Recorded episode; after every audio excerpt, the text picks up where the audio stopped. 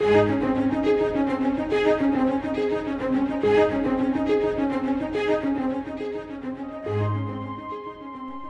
this time of year, we often think of the blessing of family and friends. We must never forget, however, that the greatest blessing of Christmas is Christ Himself. Today, we look with Scott Pauley at the eternal blessings found in the Word of God.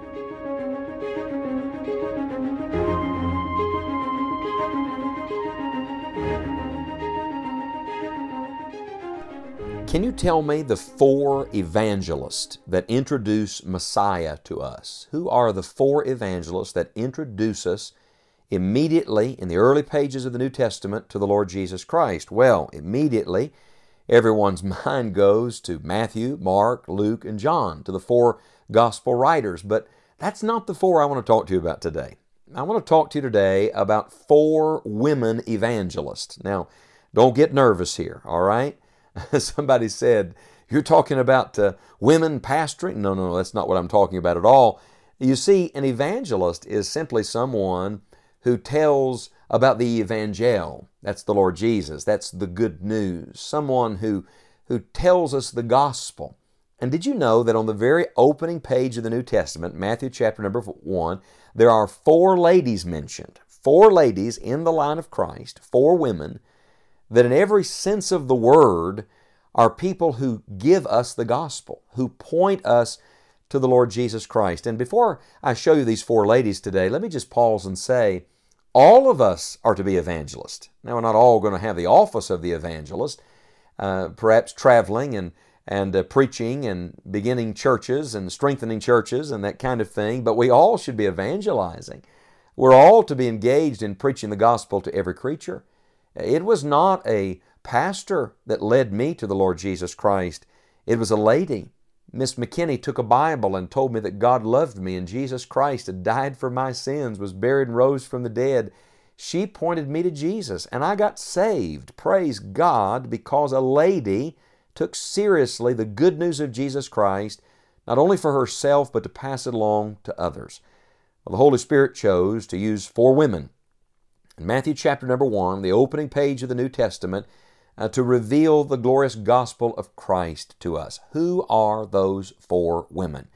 Well, their names are found in this genealogy we've been looking at. And what blessings we've found in it.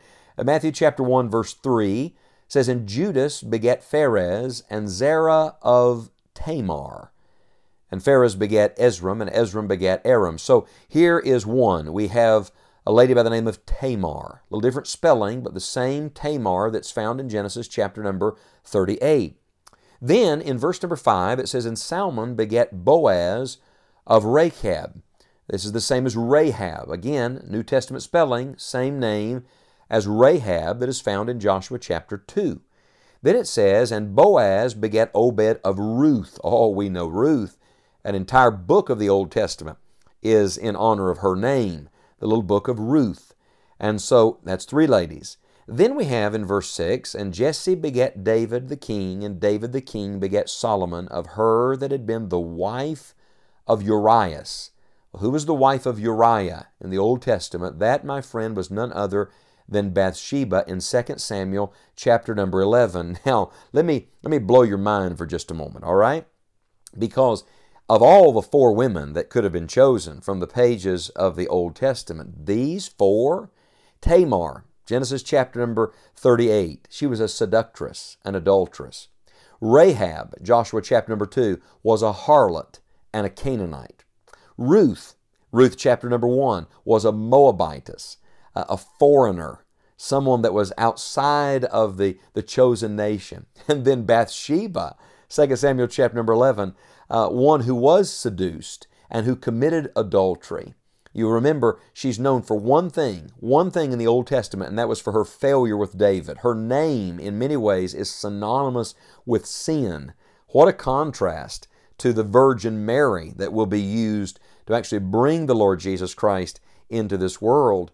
And yet, do you see the picture here? That God chose four women, four women to testify of one thing. What was it?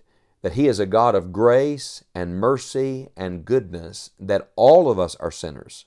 Whether you identify with one of these four ladies or not, in a very real sense, uh, we all are, are wicked and vile. We all have terrible, sinful hearts. We all are foreigners to mercy. We all are outside the family of God, and we all need Jesus Christ. The first thing that jumps out to me about these four women and uh, their testimony to us of the gospel of Christ is their sinfulness. They are all sinners. Now, if you come down later in the same chapter, we'll be introduced to yet another lady, and that is Mary, the virgin that was chosen to bear the Messiah, to bring the Lord Jesus Christ into this world. And yet, even Mary will testify in Luke chapter 1, verse 47, that she was a sinner. She will confess that the child she carried into the world actually had to carry her, uh, that he was Messiah, that he was her Savior. What does that mean? It means whether you're moral or immoral, we're all sinners. It means whether you're religious or very secular, we all are sinners. It means whether you are in church or out of church, we all are sinners. And it means, and as a reminder, that every sinner needs Jesus.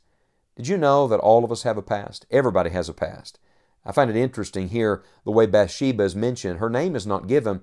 It says, uh, Solomon, of her that had been the wife of Urias. It's a reference to her past. I think this is beautiful.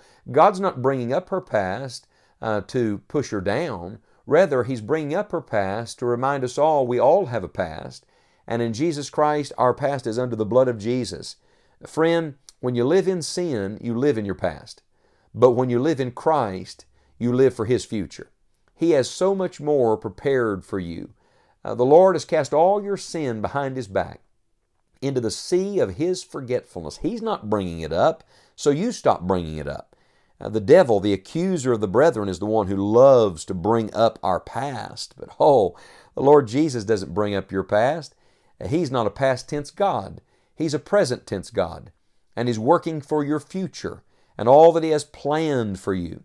Do you think that Tamar and Rahab and Ruth and Bathsheba ever had any idea that they were going to be listed on the pages of inspired scripture in Matthew chapter 1.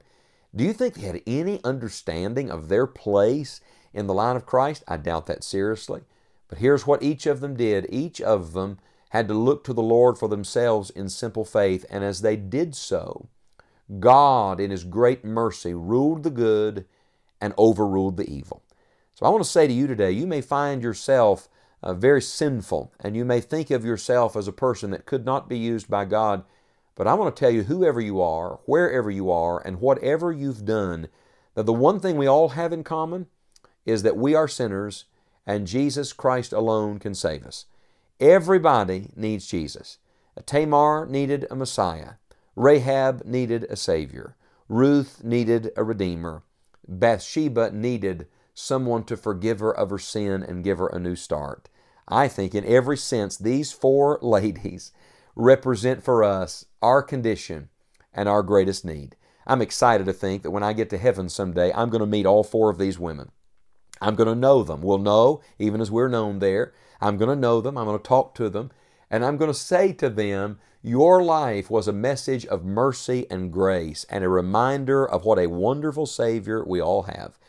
Uh, they, they asked one of God's faithful servants near the end of his life, when memory was slipping away, John Newton, the writer of Amazing Grace, they said, What do you remember?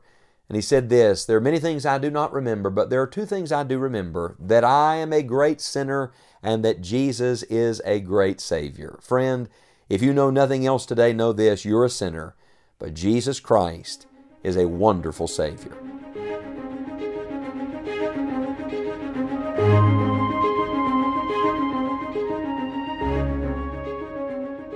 Every good thing in life and eternity is connected to the Lord Jesus. Visit us at scottpauley.org for more information on knowing Christ and making Him known to others. From the Pauley family and all of us at Enjoying the Journey, we want to wish you and your family God's greatest blessings this Christmas.